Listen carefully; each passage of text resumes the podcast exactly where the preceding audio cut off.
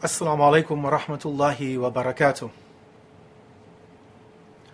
A'udhu billahi minash shaitanir rajim. Bismillahir rahmanir rahim. Alhamdulillahi rabbil alameen. Alhamdulillahi alladhi hadana lihadha wa ma kunna linahtadiya lawla an hadana Allah.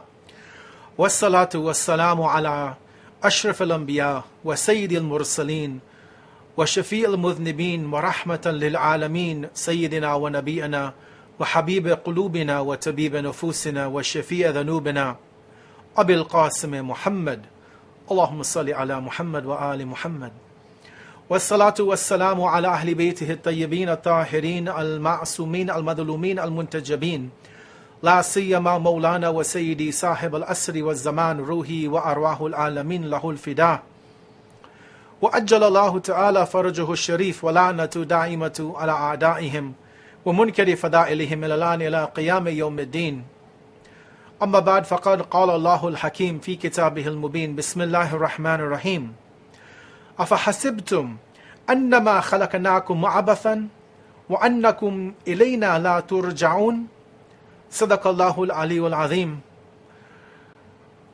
For the hastening of the return of our 12th Imam, Imam Al-Hujjah, one salawat upon Muhammad wa Ali Muhammad. Allahumma salli.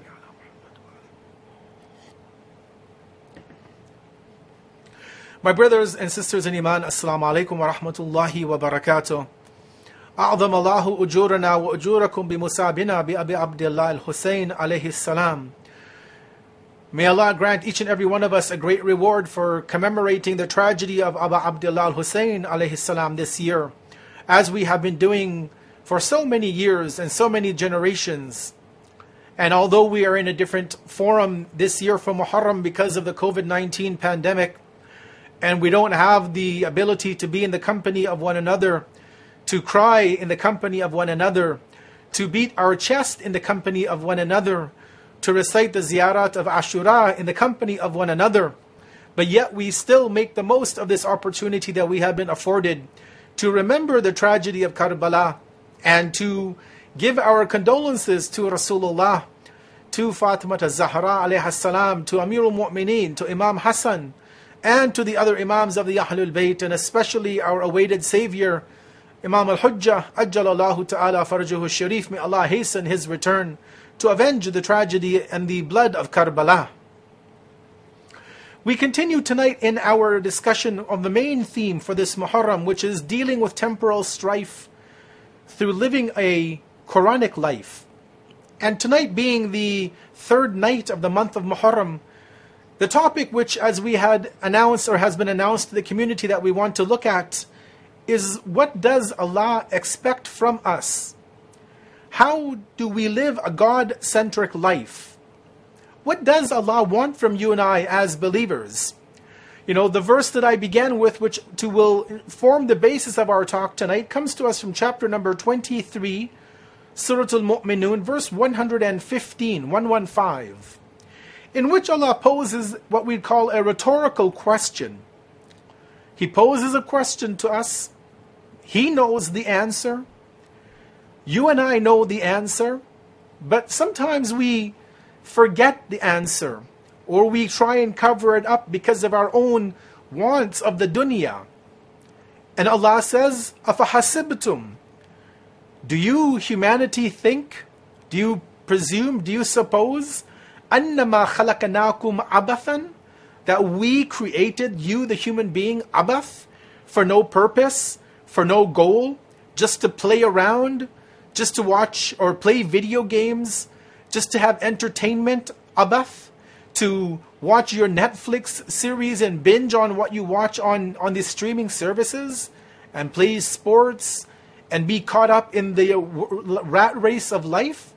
أَفَحَسِبْتُمْ أَنَّمَا خَلَقْنَاكُمْ عَبَثًا وَأَنَّكُمْ إِلَيْنَا لَا تُرْجَعُونَ, and that you would never come back to us, that you would never die, you would never leave this world, that you would never come back to the day of accountability in front of Allah?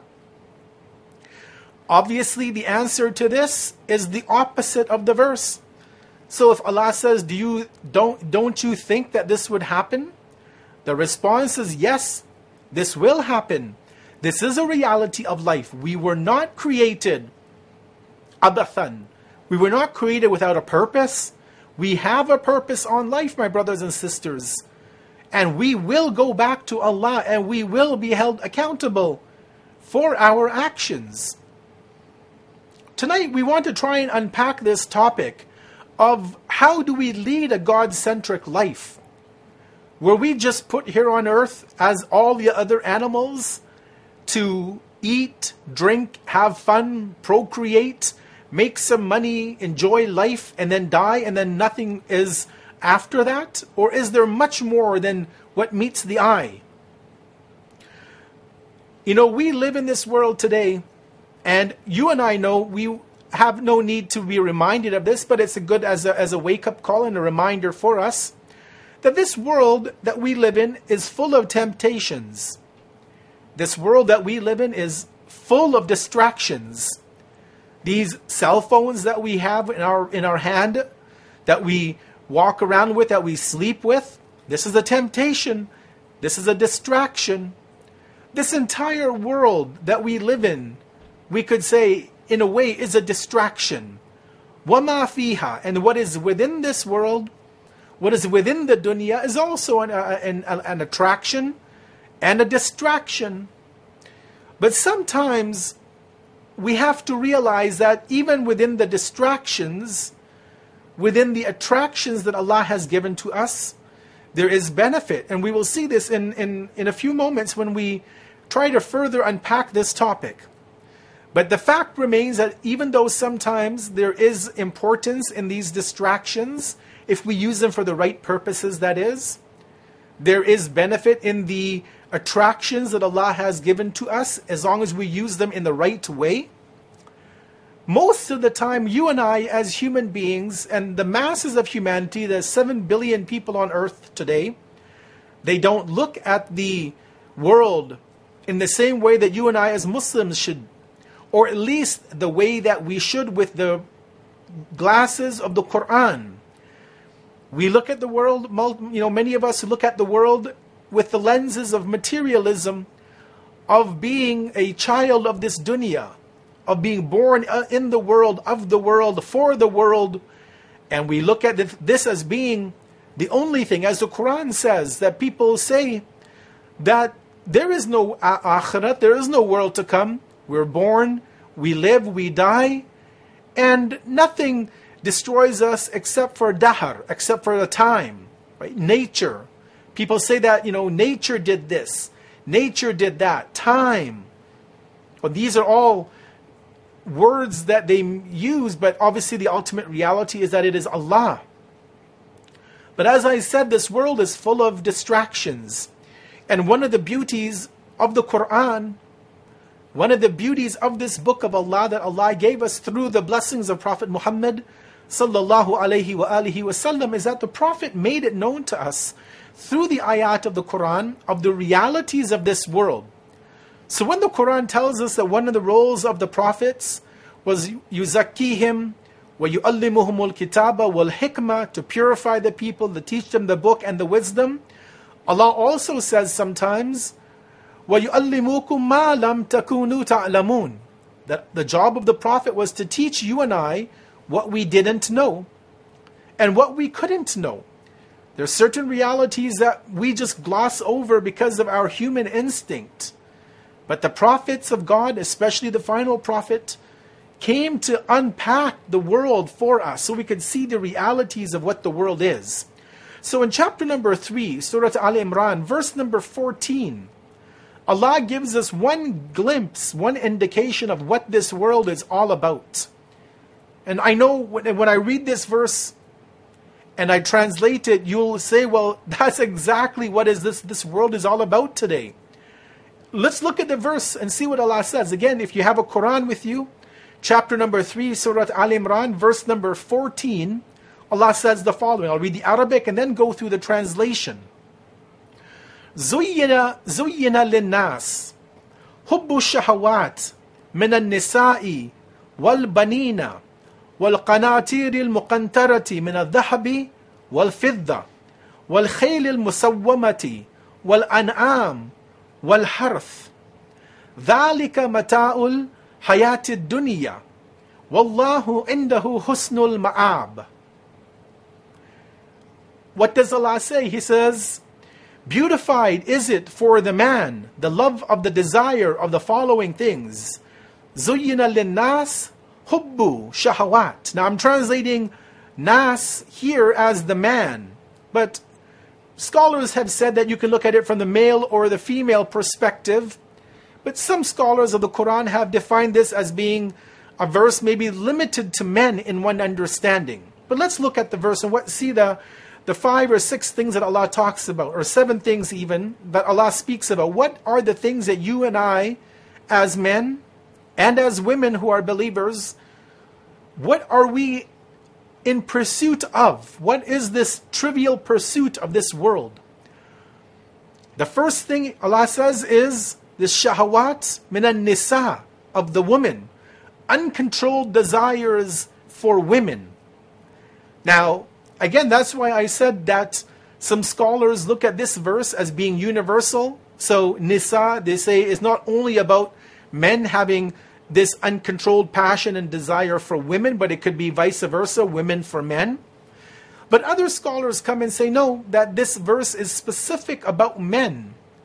Again, we have to look at the context of Revelation, the history of Revelation. And some scholars say that even though you may find this within women, that they have obviously uncontrolled passions, desires for men, for the opposite gender. But they say that in most cases, or in some cases at least, this is not a strong trait within most women. And we can differ with that, we can argue with that, because this is a commentary of Quran that our scholars have given. We're not saying that they're 100% correct in their opinion. They're giving an example or an understanding of what they know. But if we take it as a universal, as some commentators have given, like Ayatollah Makarim and his tafsir, then we see that even today, this is something which people, you know, when you get to a certain age in life, and the hormones are raging, that this is something that people, as the Quran says, right? This zuyyina linnas hubbu shahawat, this shahwa, this desire, this excessive, uncontrolled desire for the opposite gender. Number 2, Allah says, is an uncontrolled desire for banin, for sons. Now, you know that when we look at the history of Islam, that women were not looked upon in a favorable light. Islam came to reform that opinion that men had of women. At the time, pre-Islamic Arabia, the daughters, as we know from the ayat of the Quran in history, that many, or maybe not many, but there are some Arab tribes in the Arabian Peninsula that buried their daughters alive. Not all of them. That's impossible because there would have been no women to marry. But there were certain tribes who practiced this habit. And we know that Rasulullah, one of the titles, one of the negative nicknames that people gave him was Abtar. You know, Surat al-Kawthar came about this. Inna shani'aka huwal abtar. Because he only had daughters. He didn't have sons that survived past infancy. And so if we look at it as being sons, as some commentaries mention, well, we see that people then, and even today, pride themselves on the number of sons in their family. You go to a family that has a daughter, or 2 daughters, or 3 daughters, or 5 daughters, or however many daughters they have. And many times people will come and say, oh, you don't have any boys. Inshallah, we'll pray that God gives you a son. You know, as if it's a curse to have a daughter. You know, because there is a mindset even today within not only Muslims, don't get me wrong, even non-Muslim communities, they have this stigma that if you have a girl, a daughter, she's a liability on the family because the father will pay for her food, her clothing, her shelter, her education, and then she'll get married. And she'll leave the home. And she won't work in the home. She won't work in the fields as a son would do. She wouldn't take over the family business as the boy would do. And so in many cultures, having girls is a liability. Having boys is an asset. And so that's why Allah says that one of the zuyyina linnas hubbu shahawat is of having boys. A large family of boys within the, you know, within the family. The third thing Allah says is this, al-qanatir al-muqantara min al-dhahabi wa fidda, having heaps and heaps and piles of gold and silver. You know, look at the billionaires of the world today. Right? People like the head of Amazon, Jeff Bezos, worth billions of dollars, and every minute or every second of the day, he's making millions and millions of dollars more. And all of these millionaires and billionaires that are out there, right, they pile up all of this wealth, and then they come up with this pledge, this contract to give away half of their wealth in their estate before they die. You know, half of their wealth today could solve probably the problems of half the world, let alone all of their wealth. But they say, before I die, I pledge to give away this much of my wealth. So this is a hubbu shahawat, this is a love that people have for massive amounts of wealth. And then Allah says, well, khayl al-musawwama. Now, khayl al-musawwama are horses which have been branded or have a particular quality to them. For you and I, we don't care about horses, but we care about horsepower. Right? The young men, when they want to buy a car, they're not looking what is fuel efficient, what's good for the environment. They say, open up the hood, let me look at the engine, let me see how many horsepower this car has. You look for the BMW, AMG, they look for a Mercedes AMG, they look for a BMW. Or maybe we'll step up the game and we'll want a Ferrari, we'll want a Lamborghini, we'll want one of these, you know, very expensive sports cars because they have power, they have elegance. The time of the Prophet, it was all about horses and camels. And our day, it's about the car that you drive. It speaks volumes about who you are, about how much money you have. And then Allah says they have this uncontrolled passion for al-harf, al-an'am, wal-harf, for cattle and for fields, crops. Again, this is a unique characteristic at that era. Today we don't have, or many of us don't worry about cows or sheep or goats or chicken, unless it's on our plate and we're eating it. We don't care about it. But this was at the time of the Prophet. But today we want large homes. Maybe we want a nice home in a nice part of the town, of the city, a gated community, a secure area. But then Allah says, that is the wealth of the life of this world. ذَلِكَ مَتَاعُ الْحَيَاةِ الدُّنْيَا. That all of this, زُيِّنَ لِلنَّاسِ حُبُّ الشَّهَوَاتِ, this beautification that has been given to people of the passions of these uncontrolled desires, all of these things, Allah says, are mata'ul hayat ad-dunya. They're a temporary mata', temporary. It's short-lived, right? You and I live 50, 60, 100 years. And when you get to a certain age, even if you have the nice Lamborghini or the nicest Ferrari, when you get to 60 or 70 or 80, you can't drive that car anymore. When you have a beautiful 6,000 square foot mansion in a part of Calgary or a part of Toronto or wherever you live, when you get to a point and you're old, you can't walk up the stairs, you can't enjoy the swimming pool, you can't enjoy the hot tub, you can't enjoy the entertainment room. So mata'ul hayat ad-dunya, it's all temporary and it's for this world. Wallahu indahu husnul ma'ab, but with Allah, that's where the excellent abode is. That's where it really is all about, is getting to the station of liqa'ullah, meeting Allah, being that nafsul mutma'in. Irji ila rabbiki radiyatan mardiya fadkhuli fi ibadi wadkhuli jannati. That's what it's all about, brothers and sisters. It's not about the life of this world. It's not about the glitter and the glamour and the best of this world. Now, I don't mean to say that we don't want these things, that we don't buy these things, that we don't like these things, that we don't have these things. We realize that you and I live in this world. We're children of this dunya. We need to have education. We need to go get a job. We need to have a home. We need to have a car. We need to have proper clothing. We need all of these things. We cannot live without them. We can't live without our spouse.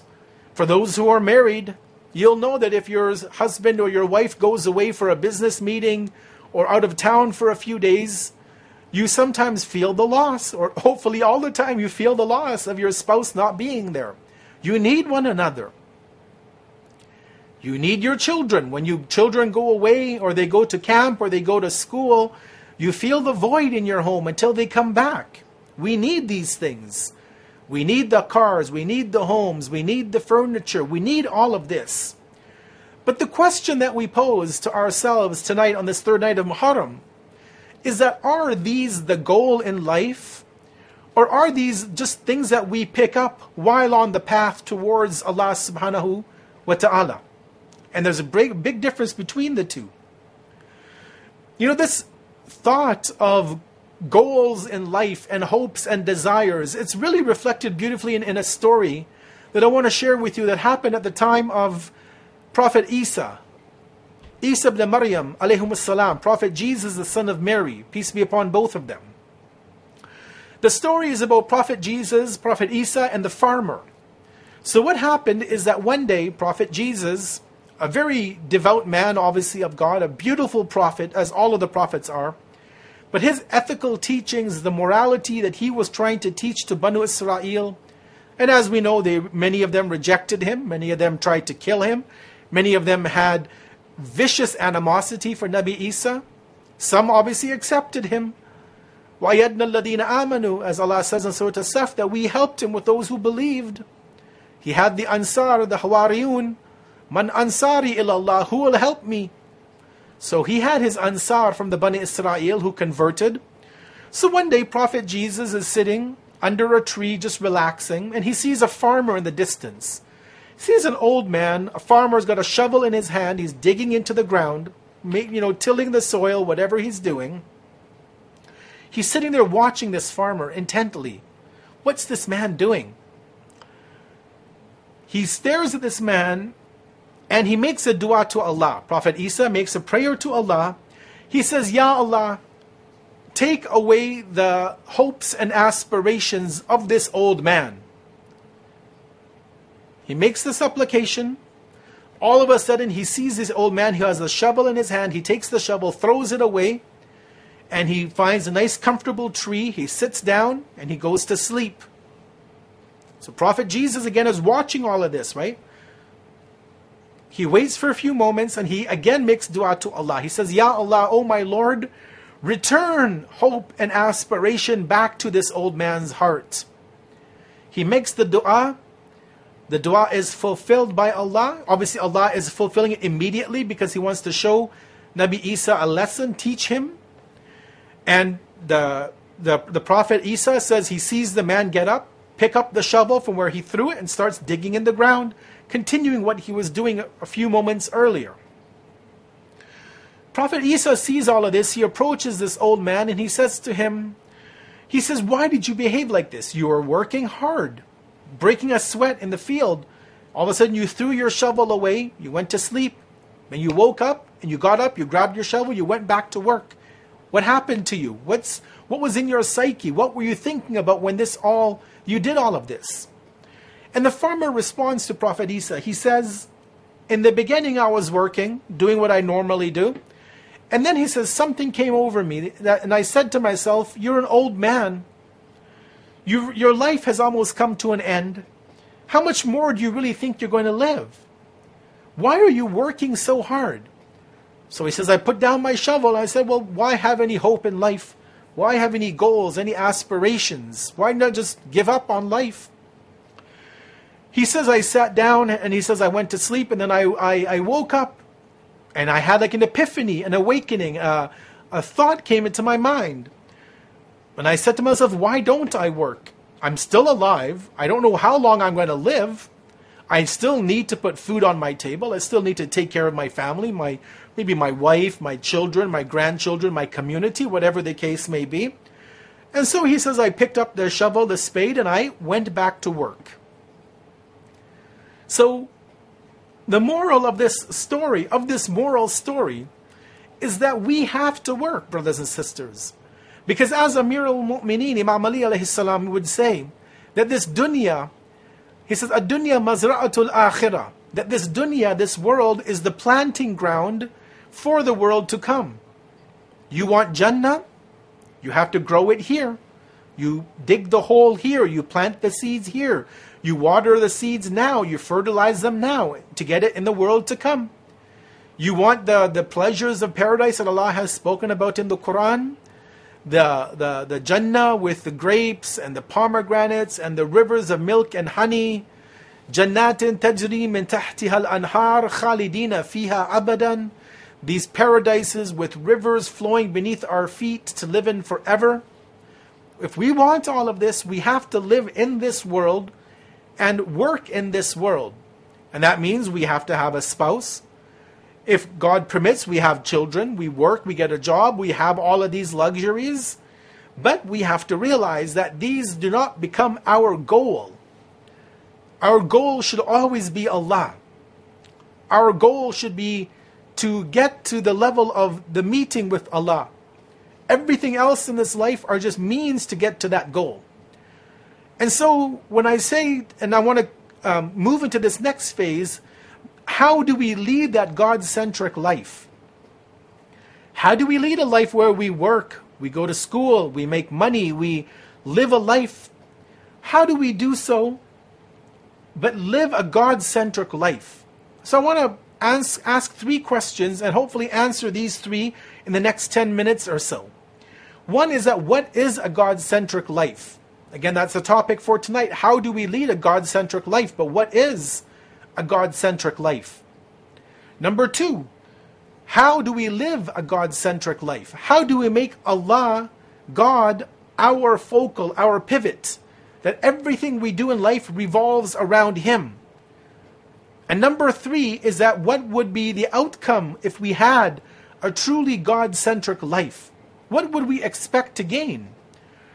Because maybe you'll say, well, what difference does it make? I could be like my friends, co-workers, where they don't follow Islam, they don't follow Allah, they don't pray, they don't fast, they don't go for Hajj, they don't give Khums, Zakah, Sadaqah, they don't go for Ziyarah, they don't come to the Majlis of Muharram, they don't spend 2 hours, 3 hours every night, in the month of Muharram, listening to lectures, listening to the Latmiyat, listening to Ziyarat Ashura. They don't do any of that, but yet they're living a comfortable life. Why does that make me any different than them? Why can't I live the same life that they lead? So let me answer the first question. What is a God-centric life? What I would say is that living a God-centric life means that we have to have a paradigm shift. A paradigm shift meaning a change in the way that we look at ourselves and our relationship to Allah, to our Creator, within the context, obviously, of the religion of Islam. Having this paradigm shift literally means that we have to reanalyze where Allah is in our lives. If Allah is at the periphery of our lives, He's just at the boundary, and whenever we have a problem, we go to Allah. Whenever we have a difficulty, we go to Allah, as unfortunately many brothers and sisters in our community do. They don't come to the Husainiyat, they don't come to the Masajid. Maybe in Muharram they come, maybe on the Layali al-Qadr, in the nights of Qadr, in Ramadan they'll come. They'll spend maybe half an hour, but they don't come on Thursday night. They won't make it a point to come to the Salatul Jum'ah. They won't come on the birth anniversaries of the 14 infallibles. They worship Allah on the periphery. But then when a problem comes in their life, they're having marital disputes, the wife is not treating the husband well, the husband is not treating the wife well, then they come to the sheikh, they come to the alim, they come to the scholar of the community, they come to the Husainiyah, they come to the masjid, they come back to Allah. Now I don't say don't come back to Allah, but Allah should be at the forefront, at the middle of our lives, not at the edges.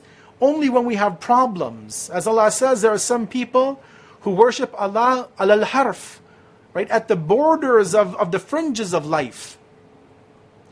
We don't want to be like that, where Allah is there at the end. When there's problems, when nothing else can solve the problems, then I'll go to Allah.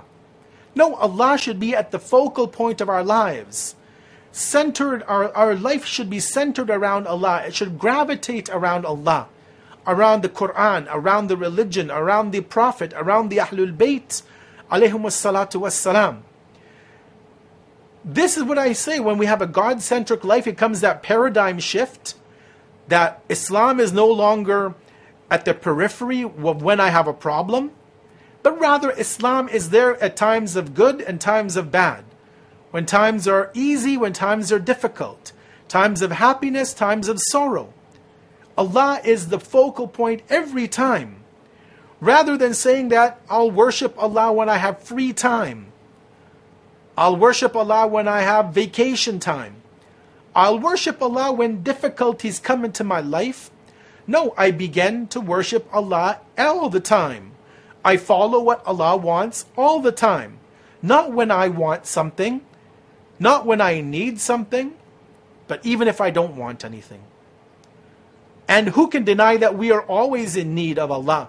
Allah tells us in the Quran that antumul fuqara, you, O humanity, are fuqara. You are in utter need every moment of your life. And Allah is ghani. He's selfless. He doesn't need anybody. He doesn't need you and I to become God. He doesn't become bigger for us to, you know, for us, by us worshiping Him. Rather, He doesn't become a bigger God. So how do we lead that God-centric life? If I'm saying that we have to change our paradigm or have a paradigm shift, how do we get to that level? Well, there's no easy formula. There's no magic pill. I can give you the red pill or the blue pill and you take your pick. And if you choose the right one, then you get to the level of having Allah in the focal point of your life. I can't give that to you. But the Quran can give it to us. The Prophet of Islam can give it to us. The Ahlul Bayt, the true representatives of the Messenger of Allah, may God's peace and blessings be upon them, they can give that solution to us. Let me take you through three stages of how to begin to develop this God-centricity, this making Allah the focal point of our lives. Now just let me say before I go on to that, that I don't say that you forget everything else, that you forget your parents, you forget your spouse, you ignore your children, you don't go to work, you don't go to school. No, all of those are a part of this. But they are done after understanding the role of Allah, that He is the true, you know, He's the true Allah, He's the true sustainer. And all of these things, our parents, our family, our children, our job, our education, they are all required. They all have to be there. So three steps, and obviously there's much more, but this will hopefully get us on the path of becoming God-centric, about having Allah in the middle of our lives rather than at the edge of our existence. Number one is that we have to recognize our prime goal of creation. Why were we created by Allah? As I said at the beginning, أَفَحَسِبْتُمْ أَنَّمَا خَلَقْنَاكُمْ عَبَثًا? Were we created just for the heck of it? To live, enjoy, and die? No, we have to realize what our purpose of creation is. That's to serve, to know, to worship Allah. He says in Surah Al-Dhariyat, chapter 51, verse 56, وَمَا خَلَقْتُ الْجِنَّ وَالْإِنسِ إِلَّا لِيَعْبُدُونَ. I did not create the jinn and humanity except to worship me. And as the Ahlul Bayt would say, لِيَعْبُدُونَ أَيْ لِيَعْرِفُونَ, to know Allah, to have ma'rifatullah. Because when you know Allah, then you can begin to adore Allah, to worship Allah, to submit to Allah. So we have to first of all recognize our prime goal in life is to recognize Allah. We then have to go to the second stage, to recognize that it is in our benefit to know and recognize and worship and submit to Allah. Not only in this world, but more importantly in the world to come. We have to realize, brothers and sisters, that this religion that Allah has given us, yes, it has benefits in this world. And you know, there's many benefits that we could look at. But even if there was no benefit to worshiping Allah today, if you were to read or you were to be told that there is no reason that you should pray to Allah in this world, everything will be coming in the world to come. There's no benefit to eating halal meat in this world. All the benefits are in the world to come. There is no benefit from keeping away from alcohol or drugs in this world. Everything is in the world to come. That would be enough for us to say, well, you know what? If that's there, that's enough for me. You know, actually, even if we were to say that Allah told me to do it, so that's enough for me, that's better. But if we're not at that stage, at least the second level. So what does Allah say in chapter Fussilat, verse 41, or chapter 41 rather, verse 46? Allah says, "Man amila salihan falinafsihi." Whoever does a good action, it is for themselves. "Waman asaha fa'alayha." And if you sin, if you go against the rules of Allah, that's your own loss. "Wama rabbuka bidhallamin lil'abid." And God, Allah, does not do the least form of injustice to His servants. "Man amila salihan falinafsihi." If you do good, you're doing it for yourself. When we are told as Muslims that we pray 5 times a day, we might not know why, our parents might not know why, our teacher in our Islamic school might not know why, but as the Quran tells us, it's for your own good. And when you commit evil, it doesn't hurt anybody else. It's your own loss that you're facing. So we have to realize that benefit is for us, brothers and sisters. The third point in this journey into knowing Allah is that we need to recognize all of this. Allah, the religion, prophethood, Qiyamat, Imamat, all of these things have to be done because we want to know them and we want to change and be better human beings and follow the path that God has sent through the many prophets that humanity has been given. And all of this has to be done without force.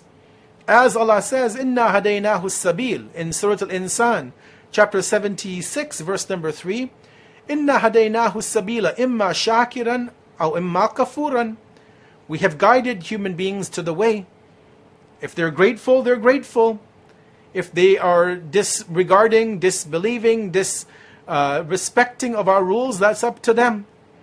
So we have to believe in this on our own volition. We can't allow, or we can't have people force us, but we have to do our own homework. And that's obviously much easier today than it was in the past. But all of us have to go down that road of struggle, of understanding our responsibilities and what are the benefits of this religion and what are the benefits more particularly of following Islam as taught by the Ahlul Bayt rather than following the Islam that other people out there today follow. Number 3, and we'll come to a conclusion, is what is the outcome of having such a life? You know, as I said that, maybe you have non-Muslim friends, or maybe you have friends who are Muslims and don't practice at all.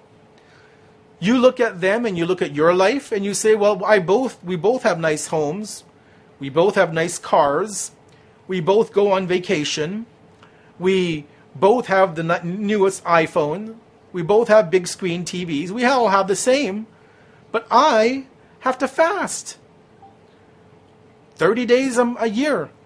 I have to pray 5 times a day. I have to spend $10,000 once in my lifetime to go for Hajj. I have to pay 20% of my savings every year as Khums. I have to pay Zakatul Fitr. I have to do this. I have to wear hijab. I can't eat pork. I can't eat McDonald's. I can't eat KFC. I have to eat halal. I can't do this. I can't do that. I can't do this. I can't do that.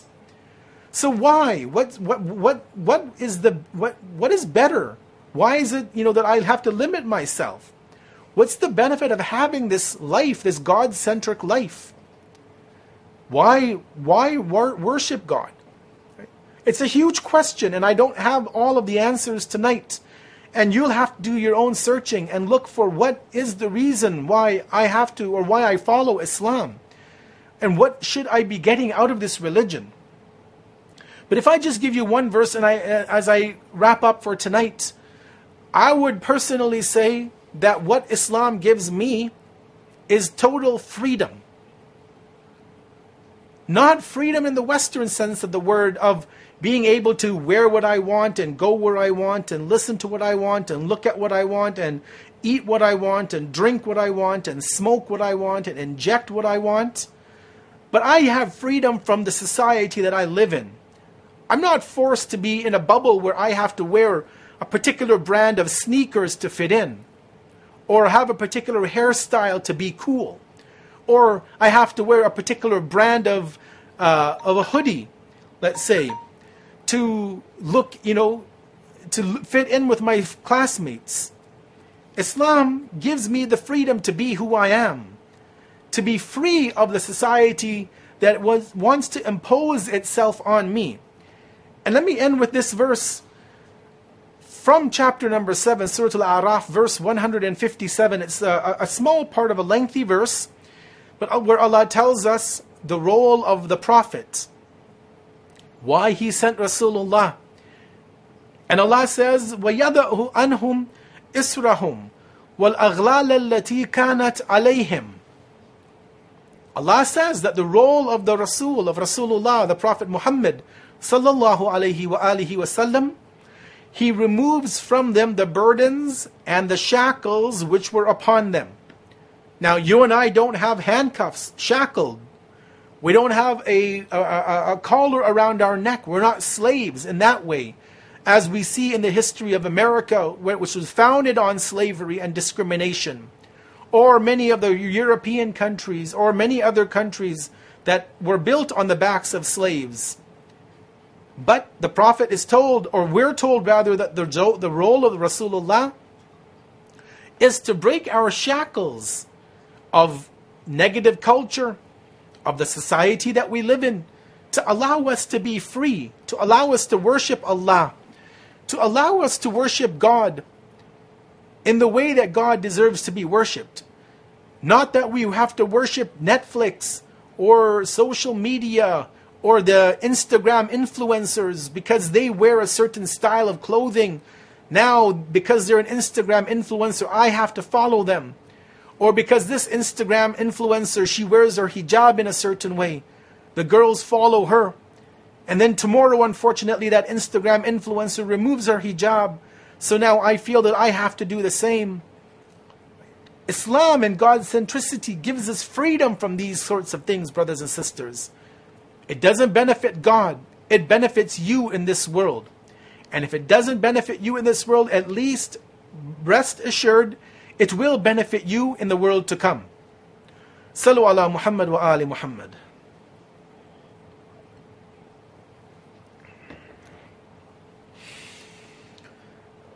Let us take our hearts in these next few moments before I conclude, let us take our hearts to Karbala. In this third night of the month of Muharram, we just passed into, or we're just ending the second day of Muharram. And we look back at history in the year 61 after the Hijrah. As we mentioned on the very first night, that it was at the end of the month of Rajab, in the year 60, that Imam Hussein alayhi salam was in Medina, and he got the notice that Muawiyah had died in Syria. And immediately the order was given that Yazid was the Khalifa. He took over from his father.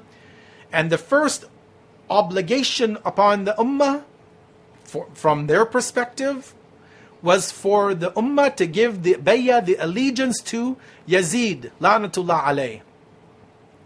Yazid, whom, as we said, the night that Imam Hussein was told, you must give the Bay'ah, when Walid brought him to the palace in Medina, and Imam Hussein made it clear, as I mentioned on the first night, that Yazid is sharibul khamr. He drinks alcohol.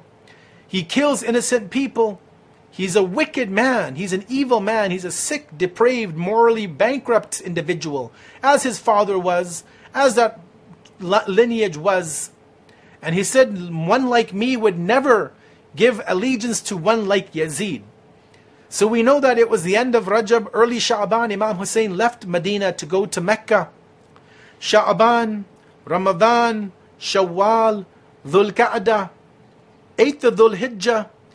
They leave Mecca, they get out of the Ihram, and they go towards the city of Kufa. As we know, Muslim Ibn Aqil, the cousin of Amir al-Mu'mineen, had been sent to Kufa. He gauged the situation. Initially it seemed like it was ripe. People were willing to accept him. And as we know in the story and the narrative of Muslim Ibn Aqil alayhi salam, that overnight the people switched. They were too worried, they were too afraid of the government. They didn't want the to be arrested, to put in prison, whatever. And so what ends up happening is that Imam Hussein leaves Mecca towards Kufa. He gets stopped in Karbala. And it was on a day like this, on the 2nd of Muharram, my young brothers and sisters and my community members, on the 2nd of Muharram that Imam Hussein alayhi salam, with the caravan of women and children and companions, reaches this land of Nainawa. It was the 2nd of Muharram and they reach the land and the caravan stops. Imam Hussein tells the animals, he tells the horses, the camels, the riders, he tells them all to stop and stay where they are. And he asks a question, he says, Ma ismu hadhihi al-ardh?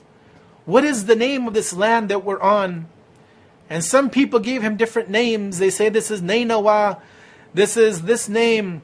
They gave him different titles. And then he says, does this city, or this land rather, because that wasn't a city, it was just a piece of dirt. He says, does this area have a different name? And it says in the books of Maqtala, Sayyid Ibn Tawus quotes in his book Al-Luhuf, Faqila Karbala. It is said to Imam Hussein, yes, this land is also called Karbala. And Imam Hussein makes a dua. He says, Allahumma inni a'udhu bika min al-karbi wal-bala. Oh Allah, I seek your protection. I seek protection in you from the karb and the bala, from the difficulties and the tribulations. He then turns to the women. He turns to the men of who have come along with him from Mecca, from Medina, all the way to this land of Karbala. He tells all the people, he says, Hada mawdi'u karbi wal bala. He says, indeed, this is the place of difficulties and tribulations. He says, Anzilu hahuna mahattu rihalina wa masfaku dima'ina wa huna mahallu quburina. بِهَذَا حَدَّثَنِي جَدِّي رَسُولِ اللَّهِ صَلَّى اللَّهُ عَلَيْهِ وَسَلَّمْ. He says, all of you disembark off of the animals. Let's set up tent right here. Let's set up camp right here on this land called Karbala. He says, this is going to be our place of residence. This is going to be where our blood will flow like the river, that our blood will be shed on this land of Karbala. He says that this is where our graves will be. This is where our qubur will be. And he says that this is what my grandfather, my Jad Rasulullah, tells me. He then says these last words, brothers and sisters, and I'll end with this. He says these words of poetry. He says, Ya Dahru uffin laka min khalil. Woe unto you, O this world. What a bad friend you are. Kam laka fil ishraqi wal asil. How much was for you every night and every morning. Min sahibi wa majidin qatil.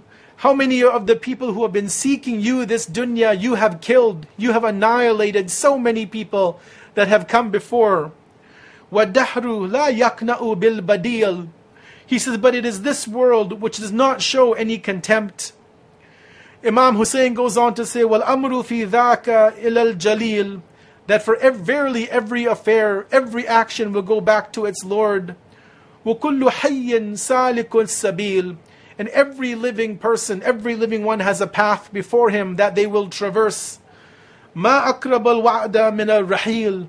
How near is that promised time? How near is it that day that our blood will be shed on this plain of Karbala? مَا أَقْرَبَ الْوَعْدَ مِنَ الرَّحِيلِ. He's foretelling his death, brothers and sisters. He knows that his days are numbered on this earth. He knows that this is the end, that they will not see the city of Kufa. And the only way that they will see the city of Kufa is with their heads on the spears, with their bodies being decimated on the plains of Karbala, with the women taken as captives, with the children who have been taken as prisoners. And he says, وَإِنَّمَا الْأَمْرُ إِلَى الْجَلِيلِ.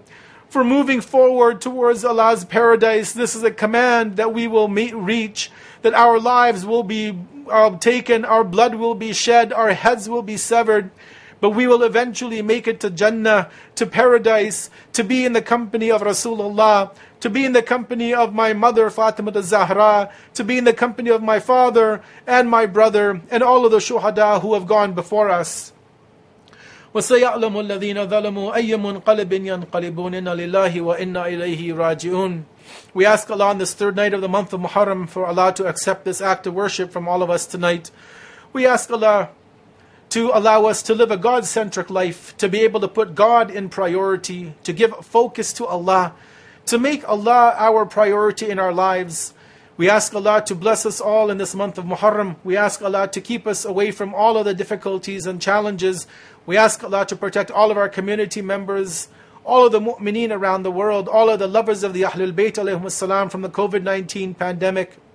And we ask Allah to give us a speedy cure to this pandemic.